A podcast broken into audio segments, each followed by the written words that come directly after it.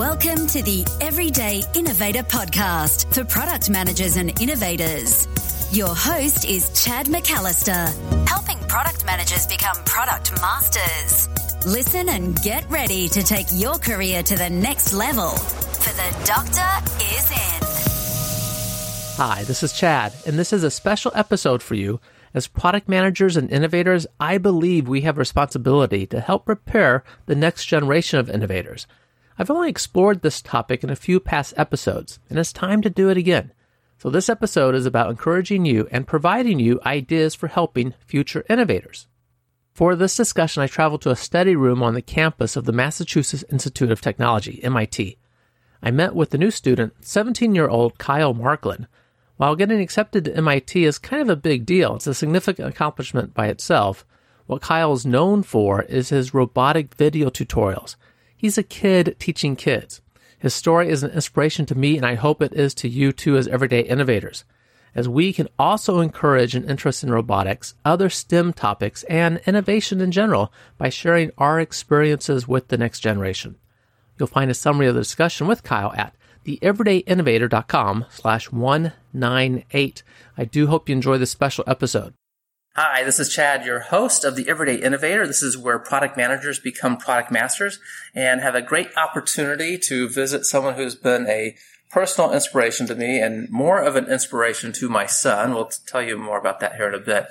But I've done a few podcasts about how can we as product managers, I really feel this is a, a responsibility that we have as everyday innovators, how can we be inspiring and mentoring the next generation of innovators? And uh, this is in that vein because we are with Kyle. Hi, Kyle. Hello, everyone. And Kyle is well known for having a YouTube channel that, among other things, teaches robotics. And uh, Kyle started this when you were what age? 14. 14. And, and you're at, at the wise age now of 17. Yeah, so you've been doing this for three years now. And we are uh, recording this in a study room on the MIT campus. Yep, that is correct. And when do classes start for you? Classes start on September 5th. Awesome. So that's coming up pretty soon. You're hearing this a little later, so we're recording a little bit earlier. Before we dive into the robotics discussion and what you've done with that, just give us a sense about yourself. What is it you enjoy doing besides, we know robotics, but what else? So everyone, of course, knows me for the robotics. If you're probably listening, you already know that. But there are plenty of things that I like to do outside of robotics or even outside of science and technology. I'm an avid reader, not just of nonfiction books, but I also really enjoy literature. Uh, just this past year, my last year of high school, I took a literature course where I, I studied works by James Joyce and I, read Jules Verne when I was in elementary school. I'm not sure exactly how much of it I absorbed, but I really loved uh, reading these sophisticated books of literary merit, as they say. I'm also a very avid musician. Music is always a huge part of my life, and I started playing the double bass when I was in fifth grade, and it's something that I've kept up with ever since then, and I've gotten pretty good with it, or at least I like to think I'm okay. And I actually made it to the all-state symphony orchestra for New York State this past year in my senior year of high school. So now at MIT, I'm going to be auditioning for the orchestra, and hopefully, I'll be able to continue to pursue my my musical uh, interests while I'm at MIT, alongside sharpening and learning about robotics. Awesome, and we often kind of see in people that combination of an interest in math or science, the engineering, and musician, uh, you know, something. So and we have a, another uh, guest with, with us, which is my son, Cooper. Hello. Who also shares an interest in robotics and music and reading. I know mm-hmm. that because I know you well. Yeah. Yeah.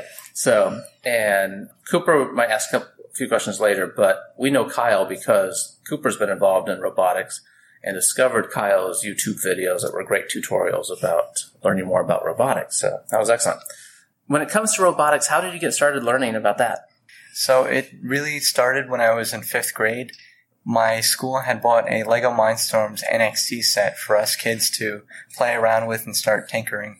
And we were young kids at the time, so around 10 years old, and we were teaching the NXT robot to do very simple things like drive around on its wheels or play smoke on the water, just silly little things that kids like to do. And I started wondering if there was something more that I could do with it. So I saved up my money for a few years and I was able, fortunate enough to be able to purchase my own NXT kit for use at home. Mm. And I started experimenting on my own well, without any instruction, both that's building different mechanical structures and then trying to find some kind of uh, programming that could animate them to do things that I wanted. So it was kind of like this freestyle experimentation. One of the first things that I made with my NXT is an early version of my Timmyton, which is the shark robot that's featured on my channel on my website. It was very. You say a shark robot? Yep, a shark robot. It was very rough, the first design that I made, but uh, over the years, I've made incremental improvements and gotten it to the point where it is now that I can display it at public events and let kids play with it to mm. show them how the robots work. At the same time as I was doing this freestyle experimentation with the robotics at home, I also joined a first LEGO League or FLL team, and I was sharpening my skills by building robots for competition. So I was learning about robotics on two fronts, both in terms of at, at my home experimenting with different things and also learning to build robots for competition. Awesome. We, had an FL experience uh, a couple times. Cooper's been in it. And last year, uh, I and another person were coaches for a new team and never coached before and had uh, nine high energy boys that went off to the state qualifier. And out of how many teams was it? Uh, I think 40 something. 47, I think, something yeah. like that. Um, we, we won the qualifier, which I was just floored at, right? As a first time coach, I thought there was a chance. Congratulations. That's an excellent achievement. it was a great experience. Yeah. And your videos helped provide a lot of guidance. Thank so, you. I'm, I'm, so proud to be a part of your experience. It, it was a good uh, virtual mentorship that you weren't even aware of. And when it comes to making those videos, how did you get into that? So you were doing the robotic education on yourself. You got, and you know, your, your kid at home to start playing with. We did the same sort of thing with the Mindstorms EV3. And then you were part of FLL. How did the YouTube, let's decide one day we're going to make videos and tell others about this. How did that happen? It wasn't necessarily like a moment where I just woke up one day and said, okay, let's make an excellent YouTube resource for, for Mindstorms educators. It was more like a, a gradual thing that had developed over the course of a few weeks. Mm-hmm. I aged out of FLL when I went into ninth grade, mm-hmm. and I realized that I had developed so many techniques and uh, programs that I wouldn't have any use for anymore. And I thought it was a shame that all of this knowledge I had accumulated over the three years that I was in FLL wasn't going to be used anymore. Things like line squaring uh, are the first thing that come to mind. That was one of the novel programs that I developed for FLL Nature's Fury.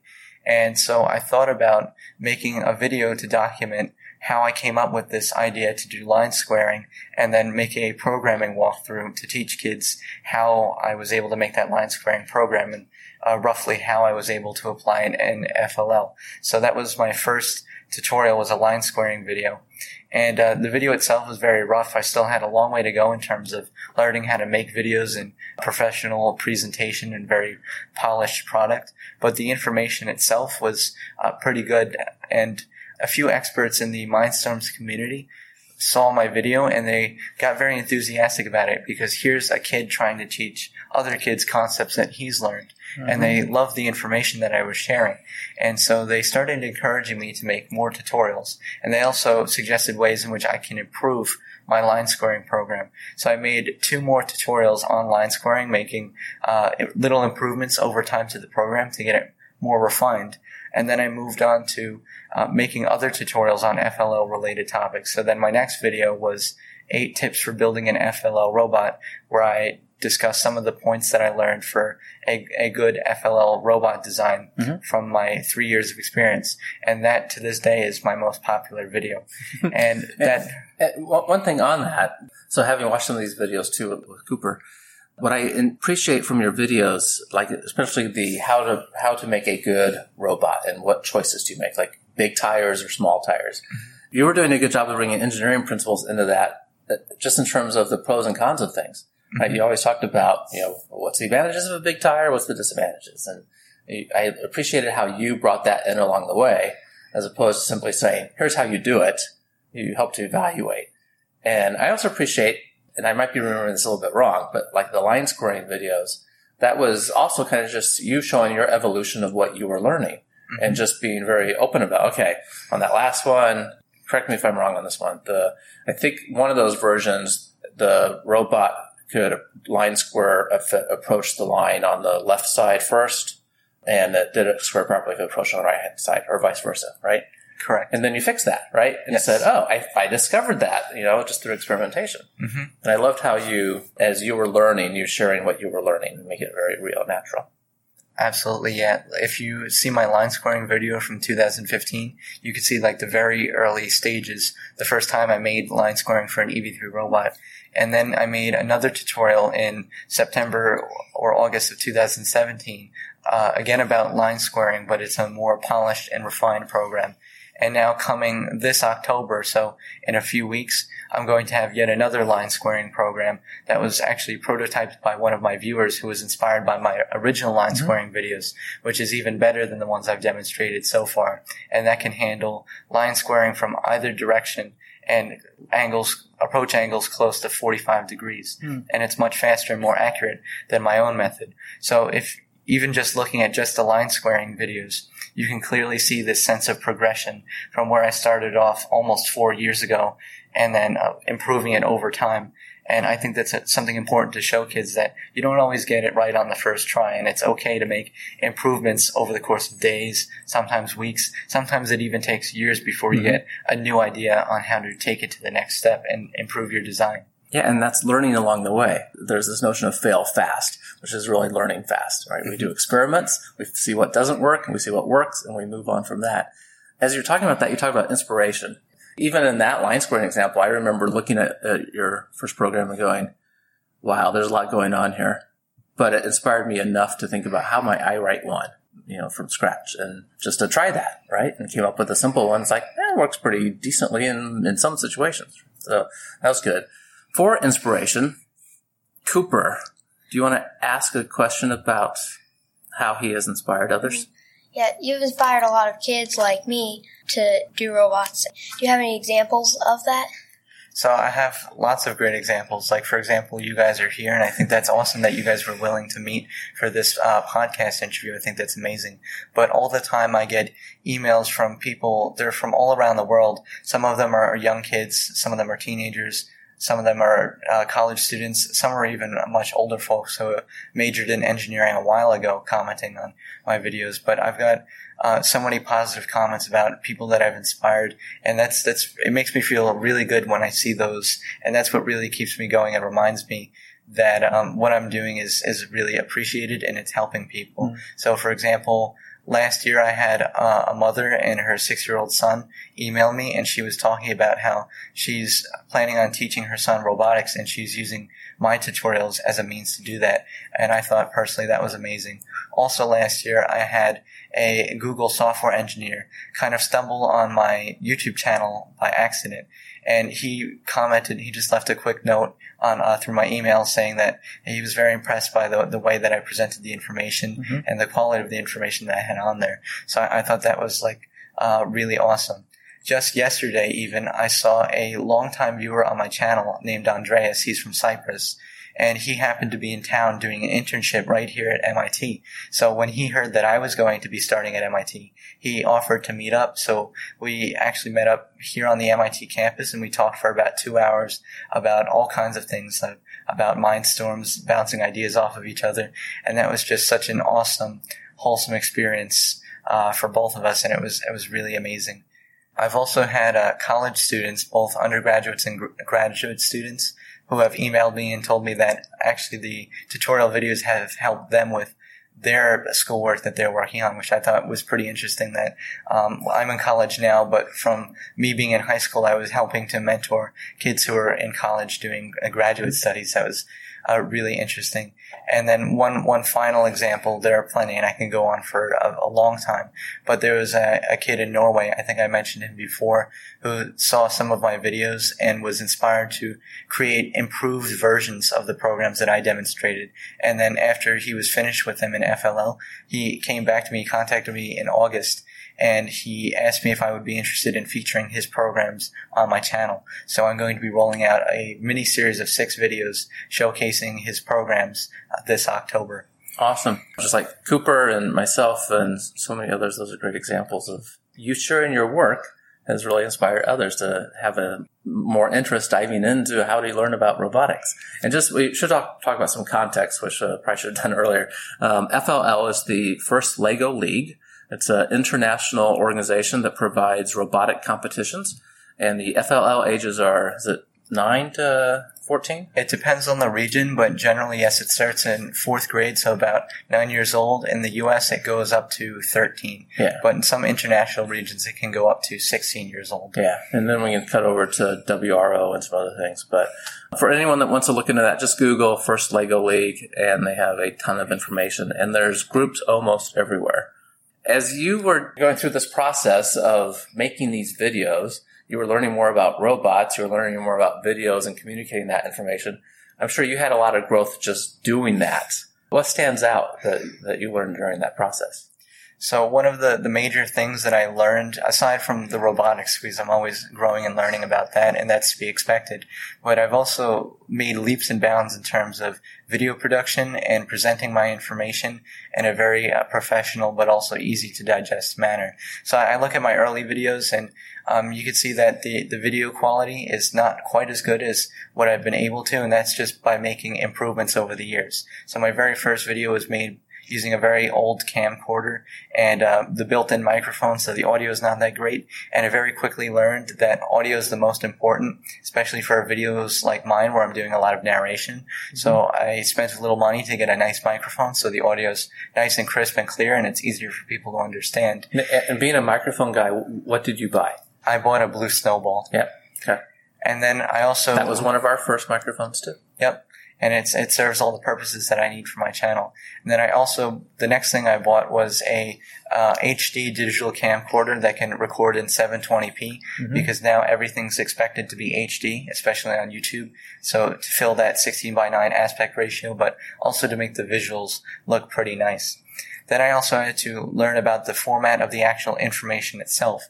And I found that it's most effective if I introduce the material that I'm going to be talking about, but do it briefly because you don't want to necessarily drone on and on about what you're going to do because people will be able to learn more about what you're doing when you actually get into that process. So a very brief introduction, probably no more than 30 seconds. Mm-hmm. And then sometimes if it's, rec- it's, if it's required, go over some prerequisite information, like how to set up a line follower, for example, if that's what I'm covering in the tutorial.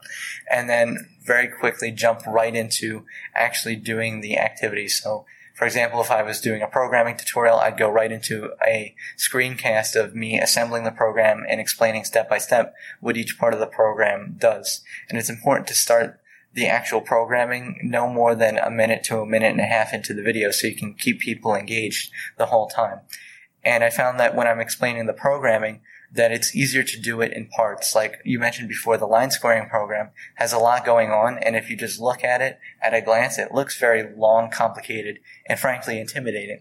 However, I found that if you can go step by step and explain what each component does in the small scale, and then explain how all of those small scale components link together, and work together to make that larger program. It's much more digestible for kids mm-hmm. to understand. And then after the programming walkthrough, I'll have a brief demonstration and then I'll go right into my outro card and talk about um, subscribing and then mention next week's video. So to keep them engaged in this weekly video format a lot of learning about the process of how do you communicate the information clearly and make it mm-hmm. appealing and progressing that. And the early videos were surprisingly good, I must say. You know, for, for you to do them, at least you were paying attention to having a clean environment and making it clear what you were showing and talking about, right? Because I have seen those videos where someone is filming in their living room and there's clutter everywhere and you can't see the robot well and you paid attention to things that were important. Absolutely. Thank, thank you for recognizing that. Sometimes I forget that because it turns out that I'm my own worst critic. Some, like, sometimes when I watch my, my older videos, like for example, my uh, FLL Robot 8 Tips video, which is my most popular video, um, sometimes I cringe a little bit because all I notice are the mistakes. But at the same time, there's also a reason why that's my most popular video. Obviously, people enjoy it for the information, and sometimes I, I do lose sight of that. Um, but it's all about how I've progressed over time. Another really important thing that I've learned from my experience, it's this is outside of the robotics and the video production, but also in being able to communicate with people in a very uh, professional manner. And this is communicating with people through email. Mm-hmm. And I've, over the years, I've had the opportunity to talk to a lot of professionals, whether they be engineers or they be professors. And so I've learned how to compose emails in a very professional manner, which has served me very well now that I'm at college, being able to talk to professors or other superiors and present myself in a very professional manner. Yeah, and I got that too as I was emailing you a little bit uh, back and forth to set this up. I, I think it might be more challenging now that school is starting in a weekend uh, for you to keep up with your fan mail, and because you, you have to get this degree done too. So Absolutely, uh, yeah. you know, try to balance these things. You know, so in the spirit of us as everyday innovators listening, wanting to be mentors to the next generation, part of that is uh, encouraging kids to have an interest in STEM. What's your advice for just helping kids develop that interest in, in science, technology, engineering, and math topics? That's an excellent question. And I, I just started reading Mitch Resnick's book called Lifelong Kindergarten. So a lot of the ideas that I'm about to express actually come from his book. I can't necessarily take credit for him. And, who is Mitch? Give us the. Mitch Resnick is a professor who works in MIT's Media Lab. I haven't yet got the opportunity to meet him, but I hope to meet him soon. Yep. And he was responsible for developing the Scratch programming language, which has uh, tens of thousands of users worldwide now and is, for many kids, their first introduction to programming. And he also works very closely with the Lego group to develop the Lego Mindstorm sets. So he's had a huge influence on me indirectly, and now here he is influencing me again uh, as I'm reading his book. So to get kids interested in STEM, the most important thing that Mitch writes is that it needs to have a very large creative element at its center because kids have wild imaginations and they're naturally very creative and they're reimagining the world in ways that a lot of times adults don't necessarily get to see. So he says like a lot of, a lot of times when you're teaching kids about technology, the traditional worksheets approach uh, disenchants kids with STEM. Like it seems like work and it seems kind of boring. So in his book Lifelong Kindergarten, he talks about that principle of teaching kids in a kindergarten format where it's very hands-on and they're allowed to freestyle and create their own um, ideas and bring them to life, which is something that I think is very powerful, especially considering a lot of STEM topics can seem very intimidating for a child who's just starting out. But when it just seems like they're playing with toys or, for example, Legos, it's much more digestible and manageable for them, and they get a lot more experience out of it, and that's how they become inspired to pursue STEM in their future. And talking from experience, that's exactly how I got started.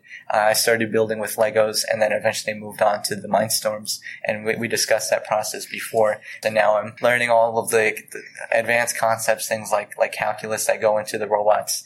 So that's, it's a progression where you're starting from just playing and then you gradually incorporate those concepts into it. But all throughout the process, it needs to be something that's fun and creative for kids. Yeah, fun's important. Cooper would agree to the fun part. Yeah. Absolutely. We put together this little class. When did we do Phil? I think I was either eight or nine. So we did our future innovation leaders class when Cooper was eight, and you're 13 now. And that was uh, just a, we had eight kids involved, and it was just to explore some of these STEM sort of topics, right? And so the three big pieces for us was a uh, robotics piece. We did the Mindstorm EV3, 3D designing, and we used uh, Tinkercad online for 3D design work, and then a 3D printer to see that realized and then uh, communications, ha- having to communicate as a team and present your ideas to others. Awesome. And I fully expected that the robots would be the most exciting part of that because you immediately get to play with this physical thing. And I thought the kids would really love that and see the physical object respond to what they program right in the real world. And it was good. They enjoyed that. But there's definitely much more interest in the Tinkercad and designing a 3D object, this 2D tool on the computer, and then seeing that become reality when you print it. I think just tapping into kids' natural interest. Do they like playing with something physical? Do they like seeing it on a screen first? And just running with that is a great way to get kids stimulated to just think more about how these concepts come together. Absolutely. I completely agree. And on the topic of robots specifically, for everyday innovators listening that have kids or have kids in their lives that they might want to at least know about how to get them involved in robotics, tell them about you know possibilities to learn more about robotics. This does kind of seem to be the wave of the future, right? I think so there's some fear that there won't be any jobs left except those that know how to create the robots. So it's probably not a bad thing to know something about. What's your advice to parents about how to help their kids or other other kids learn about this? So getting kids involved with robotics is a great pursuit and it's great to start them early. And my recommendation would be to either go on uh, Google FLL or Google WRO, which is another uh, Lego competition called the World Robotics Olympiad, and try to find some kind of regional events near you. Mm-hmm. And maybe if there's a robotics pro- uh, program offered at your school, like it's a if it's a club after school, like it was in my school, try to get them involved with that. And if there isn't a club at your school, you can always uh, suggest to your your school board that you would like to start such a club.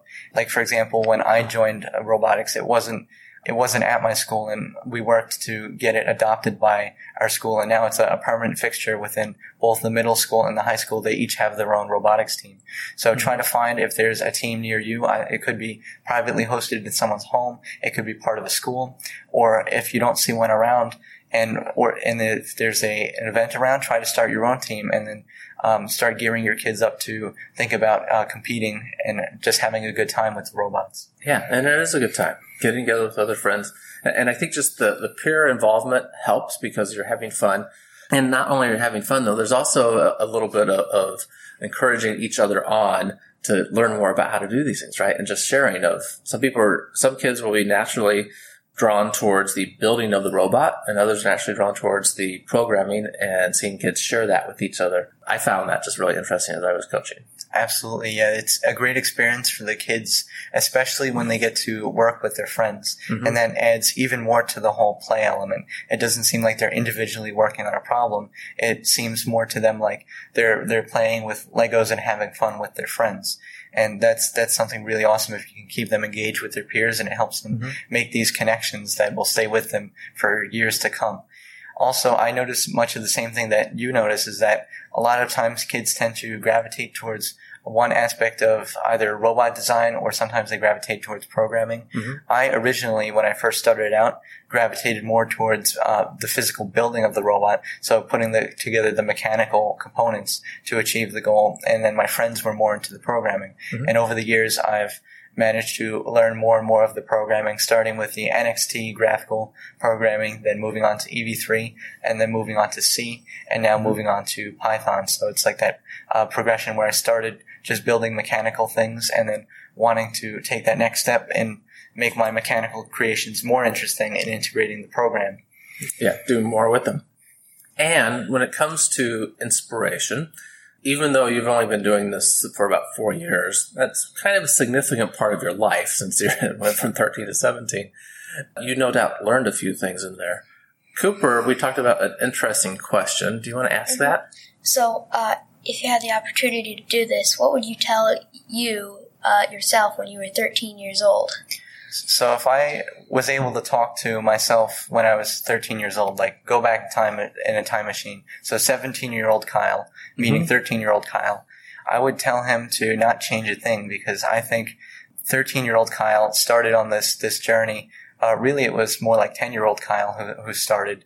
Mm. But if I could tell some younger version of myself, let's say, um, 10 or 13 years old, stay on this path because for me it was, it was it felt so natural to progress down this road of, of learning because no one no one was telling me to do it. It was more of my own thing that I was interested in. I feel like if I was told to do something, I would lose interest in it. Instead, it was something that felt completely natural and something that I always wanted to do because I was interested in. And it was this process of discovery that eventually led me to where I am today, here sitting in MIT. Mm-hmm. And along that way, I suspect that there were times that you thought, you know, my, I need to be spending my time doing other things and making these videos. You know, you, you know, got discouraged along the way because we all do as part of some sort of journey. And I think just you sticking with that and probably also some accountability that you knew you were helping people and you didn't want to let them down that helped you continue on with that. Is that fair? Absolutely. That's 100% correct there are plenty of times, like in, in the course of robot design, either at home or for competition, I got frustrated and I needed to walk away for a few hours and come back and, and clear my head. We all encounter roadblocks like that. What I found to motivate myself is I I um, take screenshots of all of the really good comments and emails that people send me. So we were discussing this before about uh, people from around the world who have told me their story of how I've inspired them. And I, I, take all of these screenshots and I put them in the folder. So whenever I need any kind of inspiration, I look back on them and it reminds me that I, am really making a difference in, in the world, making a difference in people's lives, like inspiring them, and I'm, I'm doing something worthwhile because it means something to them. And in a way, I'm part of something that's larger than myself. And I suspect you might be learning some new things while you're at MIT that you might want to share in videos too. So we'll see. Absolutely. how that works out. As everyday innovators know, I love a good quote about innovation. And uh, we talked about quotes a little bit. What, what, which one do you want to share with us? And why did you pick that one? I actually have two quotes that I'd like to share with you. The first one, I don't really know exactly where it comes from, but it's an engineering mantra for a lot of uh, people who are working in this field. It's the quote goes that engineering perfection comes not when there's nothing more to add, but rather when there's nothing more to take away. And I think that's such a beautiful way to summarize the kind of mentality that everyone should have when they're building, designing, programming something. That in engineering, it's about finding the simplest solution to your problem because the simplest solution is oftentimes the most elegant and the most effective and least likely to go wrong mm-hmm. because the most reliable parts are the ones that aren't there. The second quote I want to share with you comes from Isaac Newton, and this is the guy who's credited with inventing calculus and inventing classical physics, which is the foundation of a lot of science as we understand it today. Mm-hmm. And he said, if I have seen so far, it's because I am standing on the shoulders of giants. And this is coming from Newton, who we see as the originator of a lot of the thinking that we have today.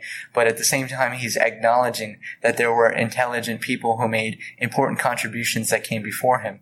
And he recognizes that it's not his own work, a lot of, it's not all of his own work. He's drawing inspiration from people who came before him. So it's important for people to think of science and technology as a progression where people are making incremental improvements over other people's ideas who came before them. And I think that Newton quote really summarizes that idea very beautifully. Right. And you shared an example earlier of someone seeing your line squaring program and doing another version of that to enhance that and make some improvements and share it back with the community. Exactly. Right? We're, we're all learning from those who went before us. So excellent. Thank you for sharing those quotes. How can people find out about these very valuable robotic tutorials on YouTube and your website? And you have a book we haven't even talked about yet, and uh, share all that.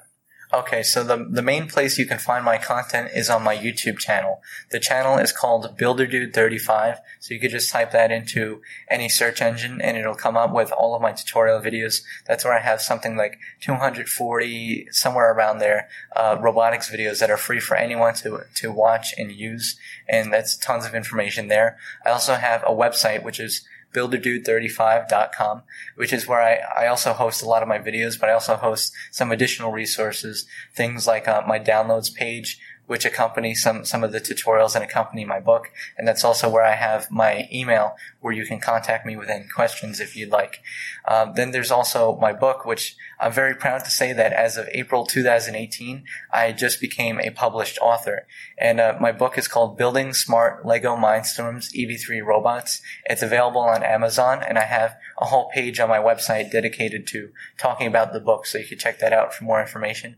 But to summarize the book, it's a project-based guide to six of my most popular robots. So robots like the Timiton, which is the shark robot, the Grunt, which is an interactive walking bipedal robot.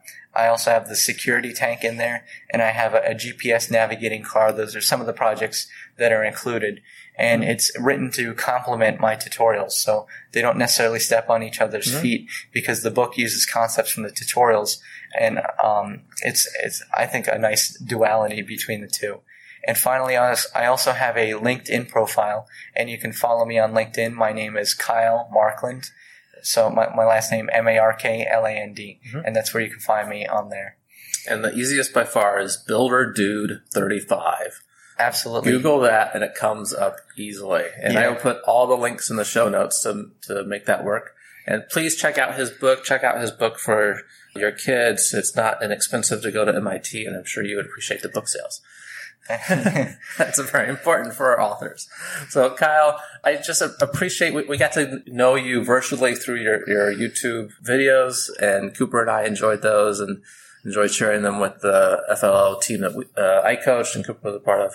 So, you've been a good virtual mentor to us and to many others. And thanks for the opportunity to meet you in person, and we wish you the best at MIT. Thank you so much for coming out to meet me, and I really enjoyed having this interview, and I, I love being able to meet Cooper. I also I always love meeting uh, the kids that I get to inspire. So thank you for this opportunity, and I'm looking forward to my next few years here at MIT.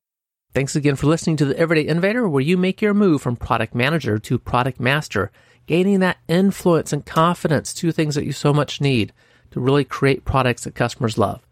You'll find the written summary of the discussion with Kyle at theeverydayinnovator.com slash 198. Please consider how you can be encouraging the next generation of innovators. And as always, keep innovating. Thank you for listening to The Everyday Innovator, which teaches product managers to become product masters. For more resources, please visit our blog at theeverydayinnovator.com.